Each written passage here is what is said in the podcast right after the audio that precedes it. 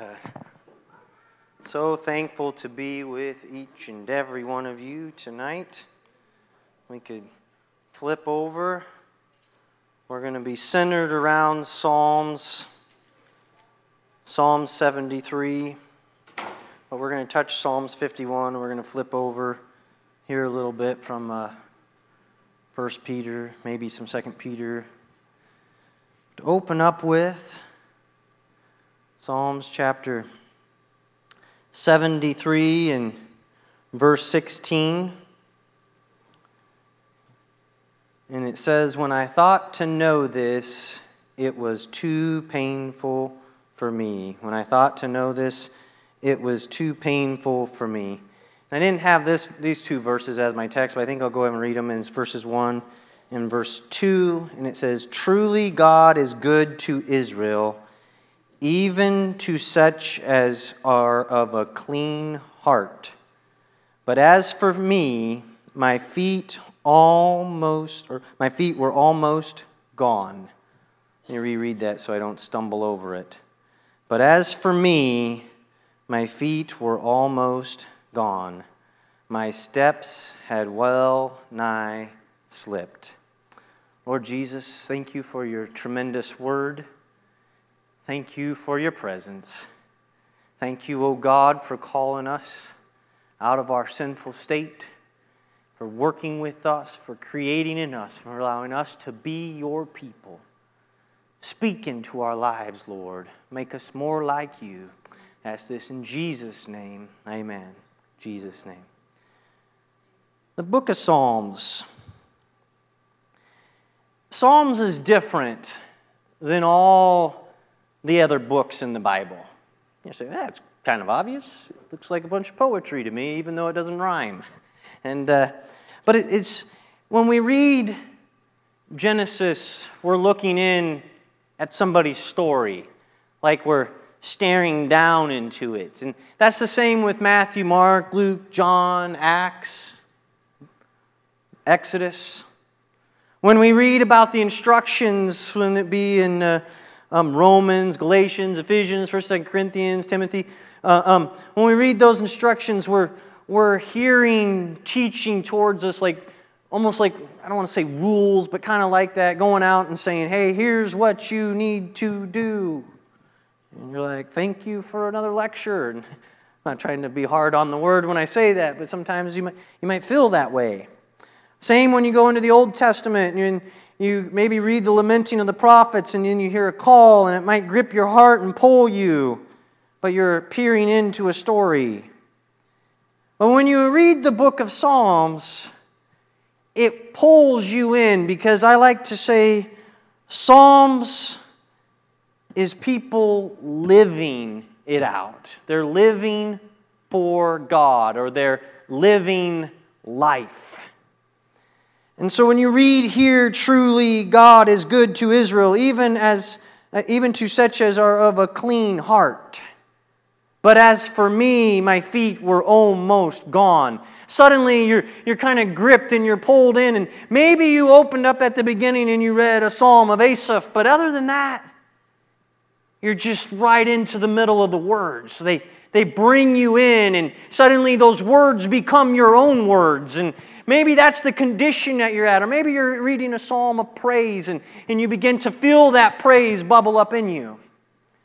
And so you can take the book of Psalms and study the different words, and I encourage you to, and you should, to, to gather what does these things mean? Where were they at? Maybe to look into to say, hey, what was the times and the conditions like? I want to understand perhaps where this writer was coming from. And, and you'll look and you'll, I strongly urge you to relate them to the psalm before and the psalm afterwards. This last week, uh, Brother Jeremy, he, he taught out of uh, Psalms, or uh, the 23rd psalm.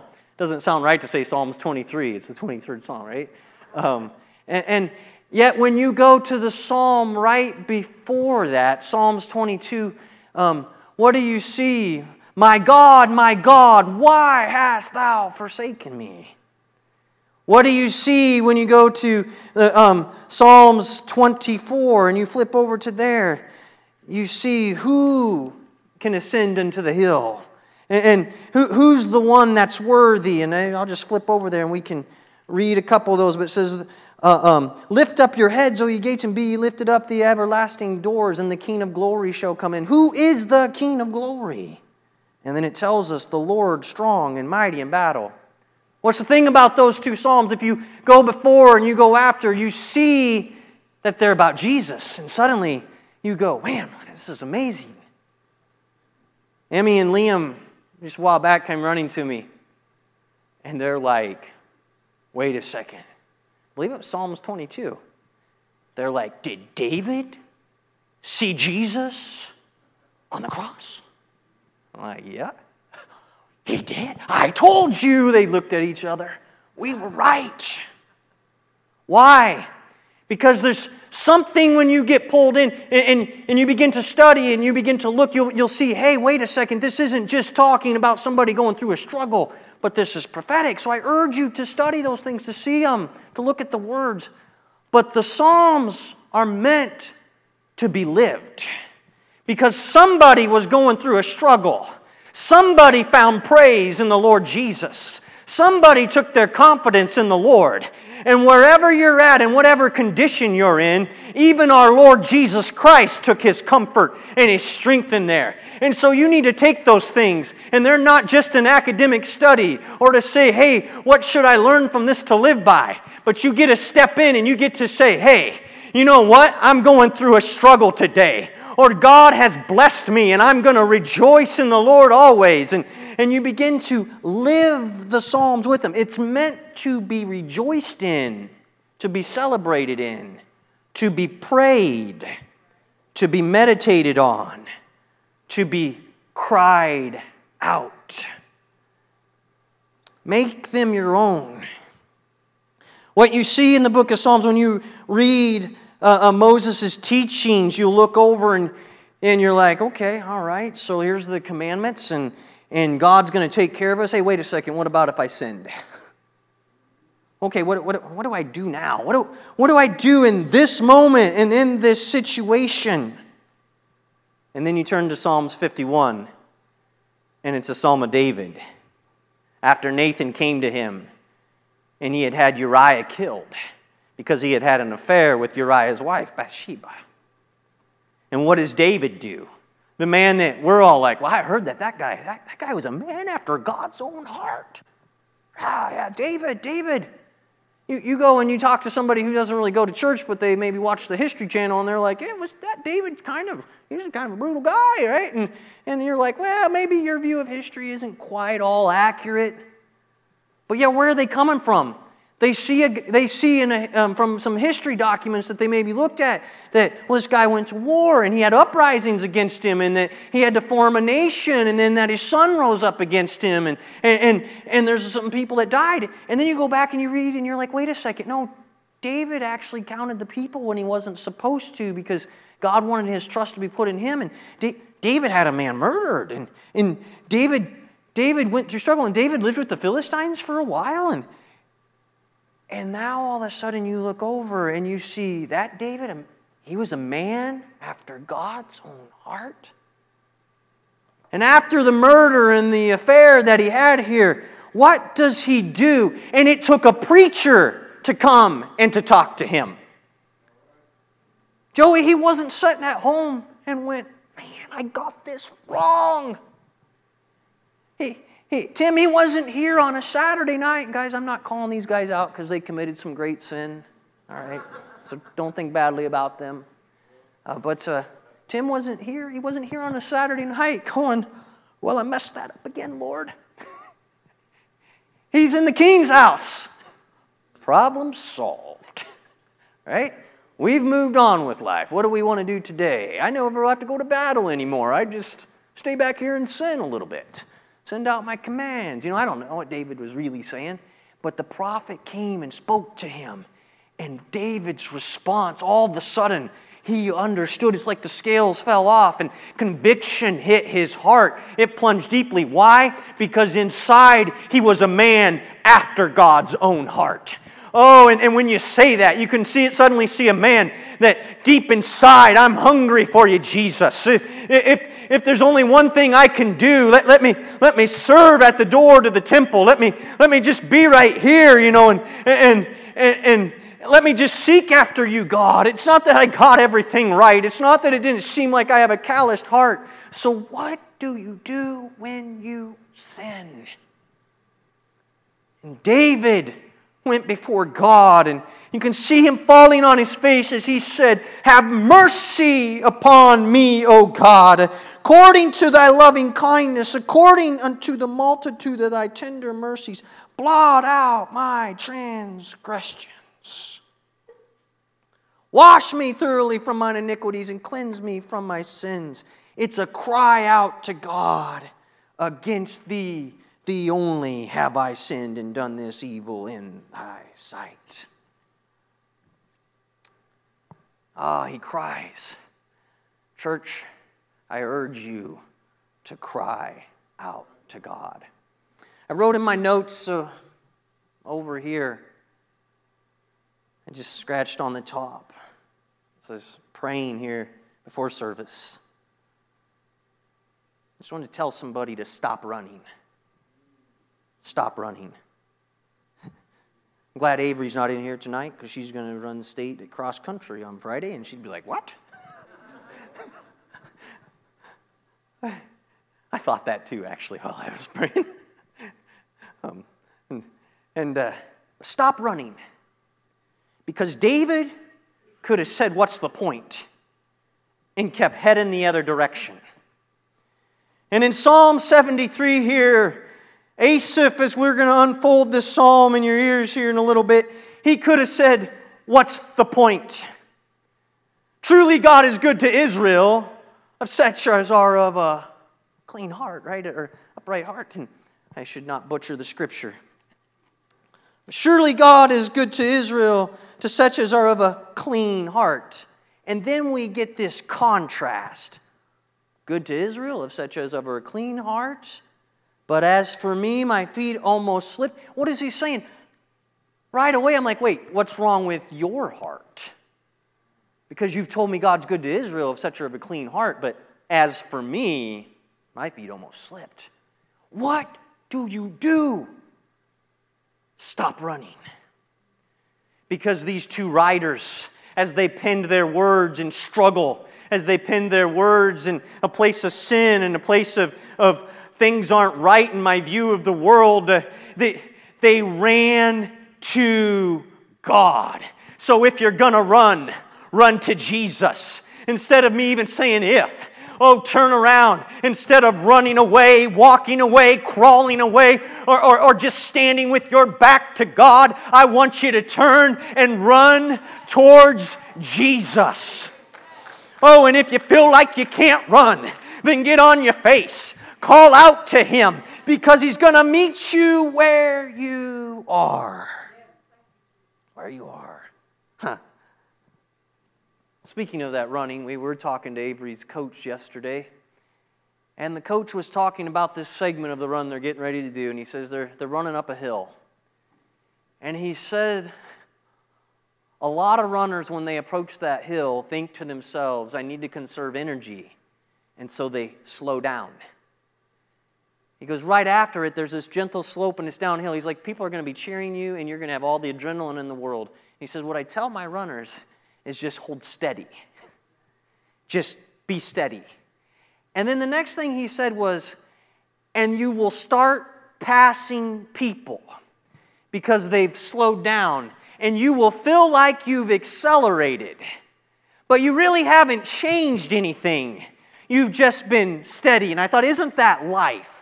And, and, some parts of the run, you've been running steady, and at the beginning, everybody, he says, passing you. They have got, oh, I'm going to do this thing, but you're just running steady. And you get down to the end, and suddenly you all of a sudden hit a moment, and you, and you think maybe I should back off a little bit, but he's like, stay steady.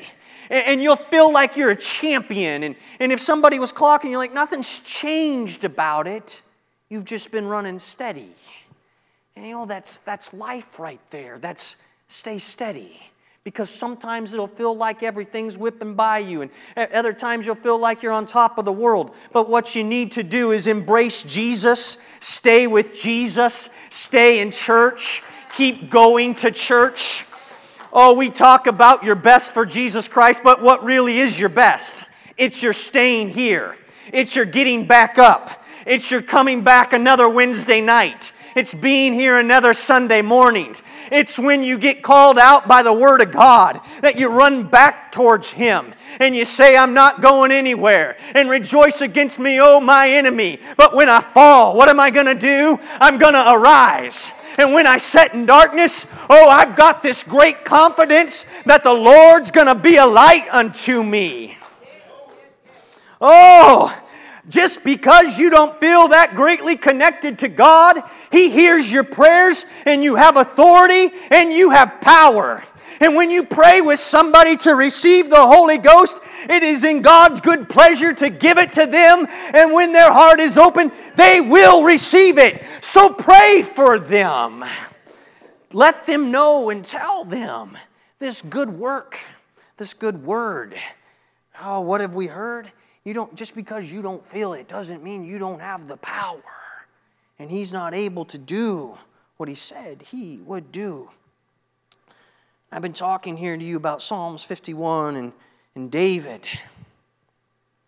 I talked to you about Jesus and Psalms 22 and Psalms 24. But what do we see in Psalms 22? Jesus when we see him on the cross, he cries out those words in Psalm 22 My God, my God, why hast thou forsaken me? Had God forsaken? No. No. He was completing his work. But it doesn't mean you don't feel forsaken. But just because you feel that way doesn't make it true. And so we t- sing about faith and we sing about faith over fear. But faith is that Job saying, even though I can't see him, even though I look to the right and I look to the left, I know he's here. And one day I'll see him because I'm not going anywhere. I'm not going anywhere. I'm here to stay. I'm not turning back. I'm not turning back. And, so, this little segment of my notes, I titled it Things Are Not How I Thought They Should Appear. Things are not how I thought they should appear. And the Bible is interesting that way. We, why? Because we, it shows us how things really do appear.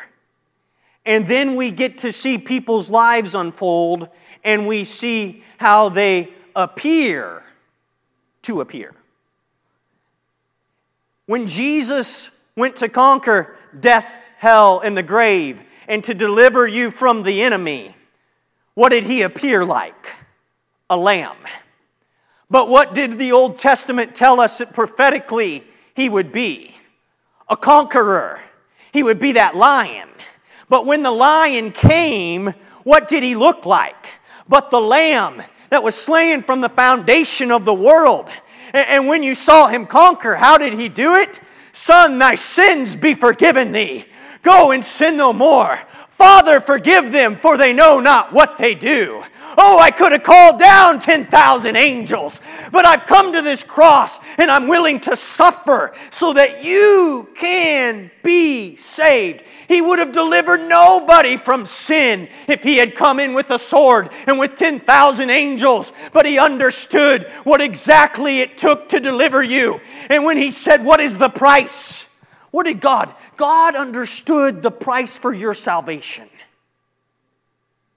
If it had been $2.50, God would have paid $2.50. He, we would have done that too, actually. you know, he, he uh, uh, you know, but God said, What is that price? And that price is me to be manifest in flesh and to give it all. And so, if all is what is required, that's what I'm going to do. And God went to the cross and took the suffering and put it on, uh, on his body, and he, and he suffered there. Why? So that we could be delivered. But as they stood there that day, things were not how they thought they should appear. David being a man after God's own heart and joining Israel together, and from David would come our, our Savior, Jesus Christ. What? He's crying out to God about his sin, his unclean heart. And Asaph here, he's saying, Hey, I had an understanding that people who lived for God would prosper. They would be a tree planted by the water. They have the word. The wicked, they're the ones that's going to suffer. Matthew, I should be doing, my life should be all great. I shouldn't be wondering what to do. I shouldn't be wrestling with struggle. I, I shouldn't be looking at the neighbors. I shouldn't be in dis, despondent and in despair. What, what's going on here? Why do they seem happy? Why do they think, why does it seem like everything's going their way? And that's why he says, But as for me, my feet were almost gone. My steps had well nigh slipped. And you know what he became? He became envious, jealousy. Perhaps um, Asaph tried to stomp it down and to push it down into a box and, and but yet he's like, you know, I felt that. I felt it. It was real. I really did look over at them and think, you know what? Their strength is firm. Their pride compasseth about as a chain, violence covereth them as a garment. Things go their way. They're doing everything I was taught was wrong. I heard Bishop. I heard the message. I learned about the, work, uh, the works of the flesh. So why do they get to do that and get away with it? And Asaph here, he says in verse 15, well, verse 14, we'll read that. For all the day long I have been plagued and chastened, chastened every morning. Why? He thought he had got it wrong. He was depressed. And he said, If I say I will speak thus, I want to tell you, Sister Nancy, about what I really think it's like. I think we got it wrong. He said, Behold, I should offend against the generation of thy children. Uh, Trevor, you can see Asaph here going, man, well, you know, I got some kids I'm raising. And if I told them that you know what? I thought I taught, I took you to Sunday school, I took you to church, I, I laid it all out for you, I, I, I taught it to you, I, I, I tried to encourage you. We, we memorized scripture together, but you know, I think I got it wrong. Look at it, look at it. I was envious and I see it, and I'm going to offend these children. He's putting on a cover up. He's coming here but in his heart, he thinks he's starting to think of the world differently. It doesn't appear the way he thinks it should appear. Oh, but I want to encourage somebody who's been living life and you've been feeling a little bit depressed and you walked out on God, or at least you thought you walked out on God, but you're here tonight because you really didn't turn back. Oh, hear me. Oh, you, you, you, your feet almost slipped. Now you thought you had slipped, but life is not over for you. Oh, some of you are going through a struggle, and you may very well walk out of here and think you got a little bump to your faith, but next week you're like, oh man, oh, when you're in that place, or if you're in that place, oh, you, I slipped. But no, there's still life in your bones. God's got his hand on you. Oh, he's pulling you up. Oh, there's somebody reaching in. You think you've gone over the cliff, And in that moment, He's grabbing you. He's grabbing you. I see that imagery. I, I like to hike. I was in Yellowstone once. And so I thought, man, I want to get a closer view of that waterfall. I about had a waterfall. the rock was shaped nicely like this. You know, it's kind of got a roll to it. And I'm over here, and the waterfall's over there. And, and I kind of step out on it, and then my feet slip. And I've got my hands here, and I'm like, something's got to stop. really need to stop right about now, except there's nobody to talk to, but there is. There's God. And then when you stop, you're like, I'm stopped. And then you think, I'm not going anywhere. And that's a problem too, because you can't live life right there. Everything stopped. But now you got to get back. And the God that kept you from slipping all the way is the one who will bring you back. If you ever get into Levi, if you get into hiking and stuff, you will find yourself in positions where you thought that was a great view to go up and look at until you had to come back down from that view. Then you're like, how did we get up into this spot to start with? How did we get here to start with? Oh, and we sing that song, For Every Mountain You Brought Me over. Sometimes we look at mountains and we, we think how beautiful they are and we want to hike to the top. But mountains, in so many ways, are obstacles. And, and that's why we talk about that faith. Jesus talked about that faith that if you said to this mountain, Be removed and cast into the sea, we run into challenging obstacles. And we see, How are we going to get through that?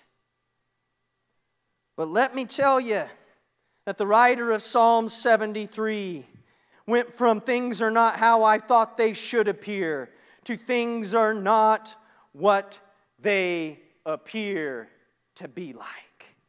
Things are not as they appear. Why? He says, When I thought to know this, it was too painful for me. Oh, he said, I, I can't tell it to the children. Oh, I, I would offend them if I if I told them this. You want to know what? When you look up here on a Sunday morning, and we had Daniel right over here getting the Holy Ghost this Sunday morning. When you look over here, hear me, parents, you, you thought it was this way. You looked at the world, but and then you thought, well, how do I tell my children? Let them tell you something today because they've stepped into the throne room of Jesus Christ and they're seeing reality in a way that you're not quite experiencing it. Oh, they're getting a hold of Jesus. And well, as I don't want you to go and tell them they're all wrong and to confuse their little brains, but you just need to ask them, what do you see right now? Oh, they're loving Jesus. They're seeing God the way He truly is. And this verse says, When I thought to know this, it was too painful for me. And if you told somebody in the King James Version to go to Psalm 73, verse 16, and that's all they read, they would not know that it ends with a semicolon. The verse doesn't stop there, but it hits the heart of everything. It says, until. And you need to get yourself in, into an until moment until I went into the sanctuary of God. Oh, he's talking about going into the place, the temple, the house of the Lord. And he approaches before God. That's where Asaph would have gone. But you know what you just need to do? Where the presence of the Lord is, there is liberty ultimately find yourself back to this building and get back under teaching and preaching and a, and a man of God. But if you will just get down into the presence of God, wherever you're at, and begin to call on Him, you're going to find that under His wings, there's refuge, there's hope, there's protection. Oh, you can get into his presence, get, begin to call out to him and, and get into the presence of God. Because when you get into the sanctuary, into that covering, into that place where suddenly all it is is just you and Jesus. He says, Then understood I their end. Oh, I suddenly begin to see how it is that all of this unfolds. Everything changes when I get into the presence of God. Within Pentecostalism and oneness Pentecostalism, within apostolic Pentecostalism, there are so many people throughout, uh, I'll say, our recent history of, of Pentecostalism from 19, whatever, 100 to present day. You will see vast numbers of them that came to God came out of physical poverty. They came from having nothing to being in the presence of Jesus Christ and realizing that possessions weren't it, but that they had riches that the richest people in the world couldn't understand. Yet, as they enjoyed the blessings of God and, and they began to prosper monetarily and they raised their children to live for God and the following generations and this this cycle's repeated as you, you see people coming to God. Why? Because when you're in a place of poverty, you're like, I just need help. And you're open. What did Jesus talk about? It's harder for a rich man. Because they see their money and I can somehow provide everything, yet I can't get that joy unspeakable. And then they begin to get their eyes turned. Now, I'm not telling you that you can't get a better paying job, okay? And I'm not telling you that your children can't get even a better paying job. I'm not saying that at all. But they get their eyes turned, and it's like Peter walking on the water. I've been in the great presence of God, and suddenly now I start, they get their eyes turned, and they start to see what's around them instead of seeing God. And, and no longer do they have that, that faith in God and that hold on and I'm not going anywhere, Jesus. And so they begin to maybe get depressed or embrace the world. And now you sit here in riches and wealth and, and, and money, and, and then you no longer have your focus back on God. And you see this cycle not just in America but in the world. But if you can just get alone with God, you will begin to understand their end. Because that lifestyle of the world is not worth it. And whether I am rich or I am poor in the ways of this world. I want to be Jesus. I'm poor right here. I need you for my everything. I'm utterly dependent upon you. I need you to provide for me. Be my provision. Be my provision. When you get in the presence of God, everything changes, and the wicked's prosperity is but for a time. And then their heart, uh, then they begin to fail and they begin to live in fear and they go through struggle. In a moment, they are utterly consumed with tears. Oh, how they are brought unto desolation. Begin to understand this. So, why do we suffer in the flesh? Why do we suffer in the flesh? Romans tells us in verse 20, it says, well, we'll read verse 18. For I reckon that the sufferings of this present world, Romans chapter 8, for I reckon that the sufferings of this present time are not worthy to be compared with the glory which shall be revealed in us. What is that verse saying to us? It's saying, Then understood I their end. I got into the presence of God. And you know what? I reckoned that the, pre- the, the, sufferings of this present time are not worthy to be compared with the glory which shall be revealed in us.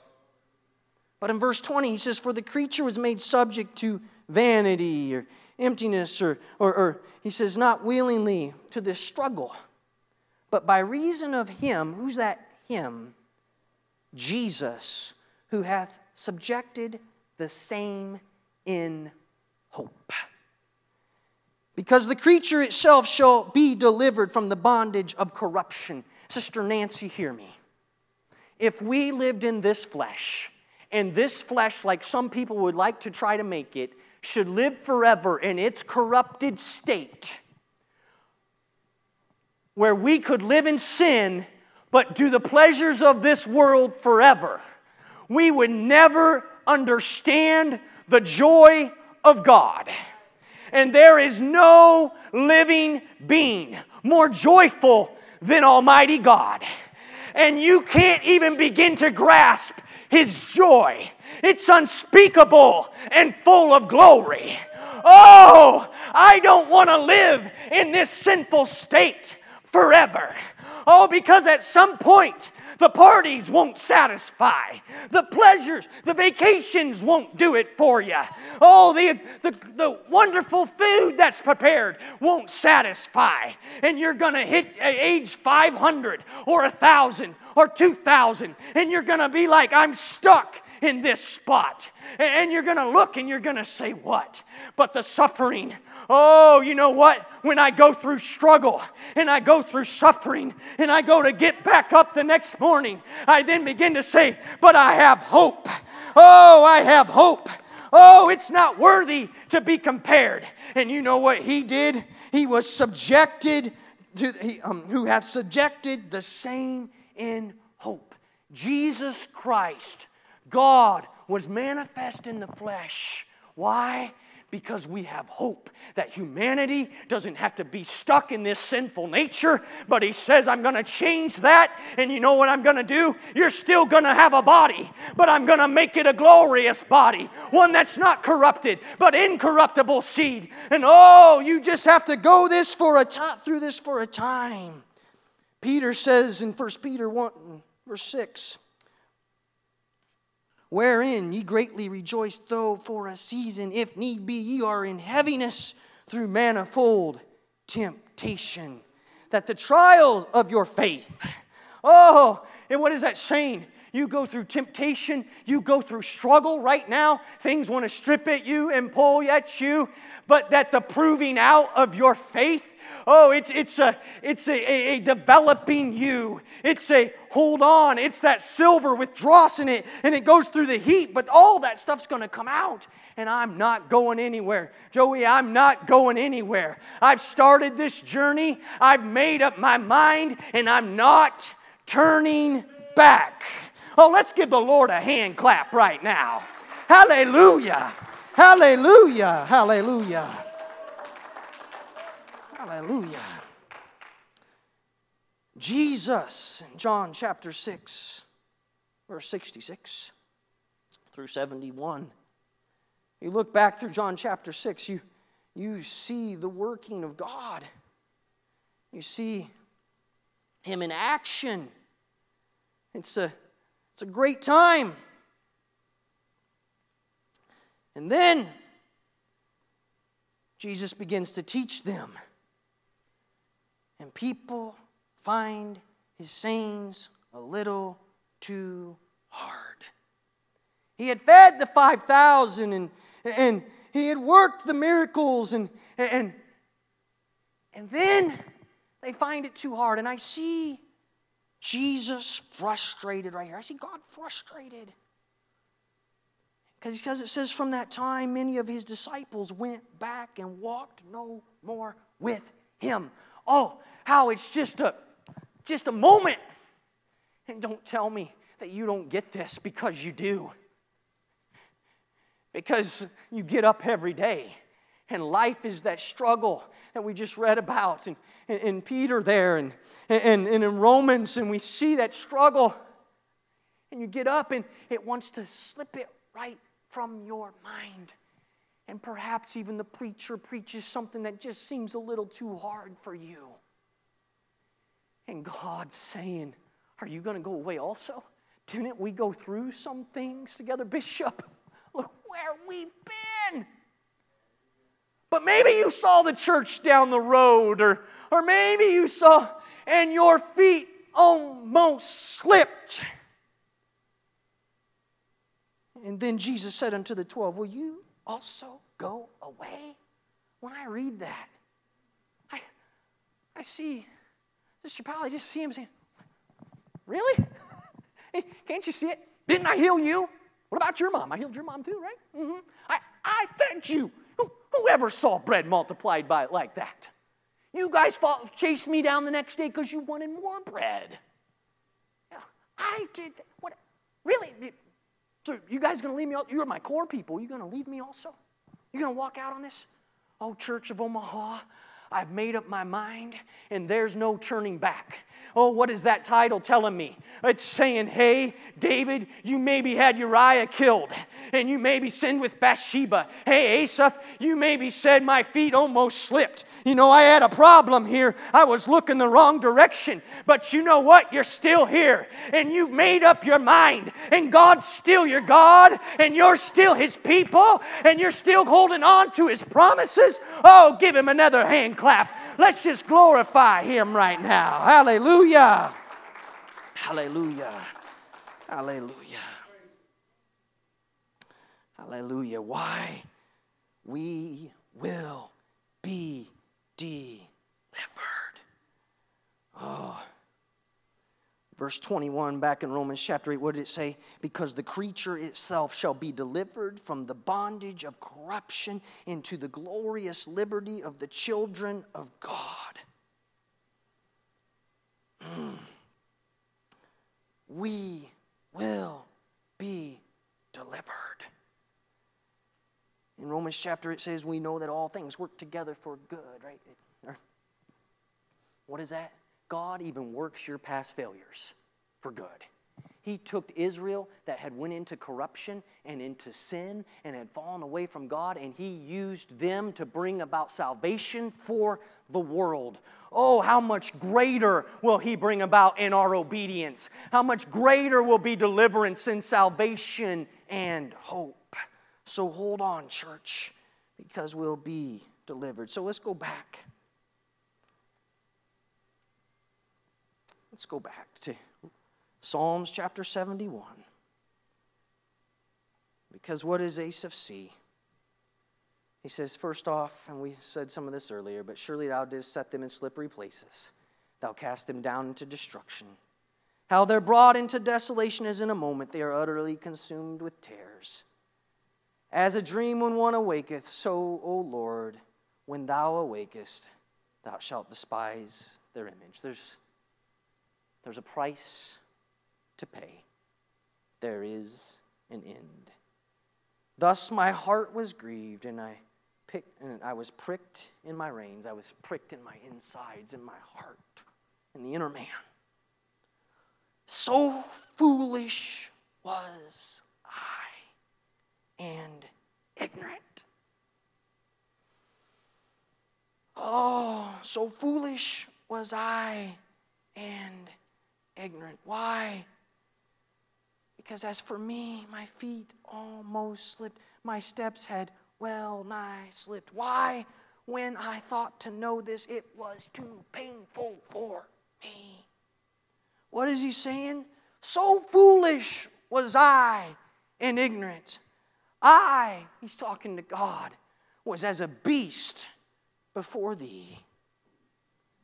Nevertheless, I am continually with thee. Thou hast holden me by my right hand. Can we go ahead and stand to our feet? He says, Nevertheless, I'm continue with thee. Thou hast holden me by my right hand. Thou shalt guide me by thy counsel, and afterwards receive me to glory. Whom have I in heaven but thee? And there is none upon the earth that I desire beside thee. For the lo, they, ha- they are that are far from thee shall perish. Thou hast destroyed them that go a whoring from thee. But it is good for me to draw near to God. I have put my trust in the Lord that I may declare thy works. Hebrews 4:15 says, "Seeing then we have a great high priest that is passed into the heavens, Jesus the Son of God, let us hold fast our profession, for we have not an high priest which cannot be touched with the feelings of our infirmities, but was in all points tempted like as we are, yet without sin." What does that mean? He was able then to deliver us. Let us therefore come boldly unto the throne of grace. Let us come boldly unto the throne of grace that we may obtain mercy and find grace to help in a time of need. I don't know where you're at tonight, and you may be up on a mountain or you may be in a valley, but I urge you to enter into the Psalms.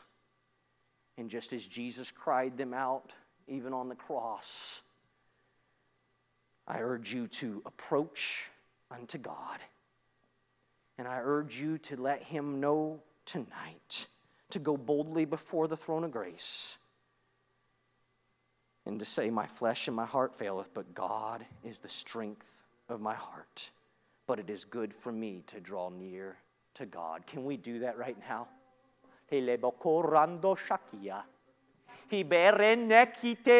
He korondo shambakaya. Oh God, I've made up my mind. I'm not turning back. He quiere me quiere. Oh, rondo shakaya. Go ahead, just take a moment. Close your eyes and just let the world fade from you around you. And with your eyes closed, step into His sanctuary. Oh, then you'll begin to understand just a little bit. Hear me, keep on praying. It's worth the struggle. Pick up your foot and put a foot in front of the other foot. Go ahead. I, I want everybody close your eyes and tip your face up towards heaven and begin to just talk to Him. Oh, wave your hand towards heaven. Oh, Jesus, Jesus, Jesus. I'm not going anywhere, Jesus. Jesus, you're the reason that I found hope, and you're still my hope. Oh God, it may look bleak around me, but I understand this is just but for a moment and but for a time. Oh, but we have hope beyond hope. Oh, we have a future that's brighter than we can begin to even realize. Oh God, you are great and you are mighty and you are glorious, and I give you praise and I exalt you, and you've triumphed over death, hell, and the grave. Oh, you took the keys. Oh, you stomped on my enemy. Oh, you have my needs, oh Lord. You have everything I need. You're my provider. You're my deliverer. You're the lifter up of my head. Oh, you're the forgiver of my sins. Hallelujah. And I'm going to worship you. Oh, let's go ahead and let him know. Hallelujah. Hallelujah. Hallelujah. Hallelujah. Hallelujah.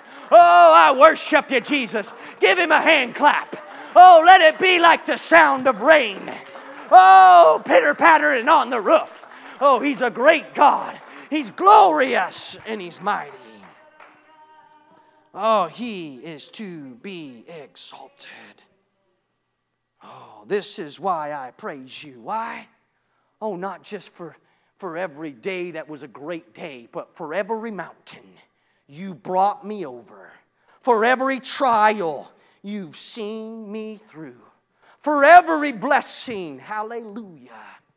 Oh, why? For this I give you praise. Can we give him one more hand clap? I worship you, Jesus. Oh, you're glorious and you're mighty. Glorious. Be here again this coming Sunday. There is a window before each and every one of you, and God has got a great work. And turn back to Him and run after Him. Hallelujah. Have a great rest of your week. God bless you.